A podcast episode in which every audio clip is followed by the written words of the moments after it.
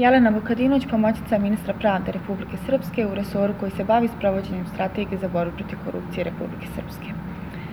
Cilj donošenja zakona zaštite lica koja prijavljuju korupciju u Republike Srpskoj jeste suzbijanje korupcije s jedne strane, a s druge obezbeđenje efikasnog mehanizma zaštite svih lica koji u dobroj namjeri prijavljuju korupciju od bilo kojeg povrede ili ugrožavanja tih prava, a koja bi mogla biti u vezi sa prijevom korupcije. Pored toga, cilj zakona jeste da se razvije i učvrsti osjećaj društvene odgovornosti svakog lica da prijavi bilo koji oblik korupcije.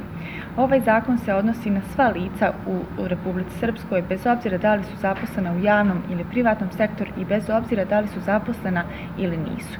Cilj zakona jeste, dakle, kao što sam i rekla, da se ljudi ohrabri na prijavljivanje korupcije koja njih pogađa ili pogađa nekog drugog, pogađa opšti interes i da se obezbedi efikasan mehanizam zaštite tih.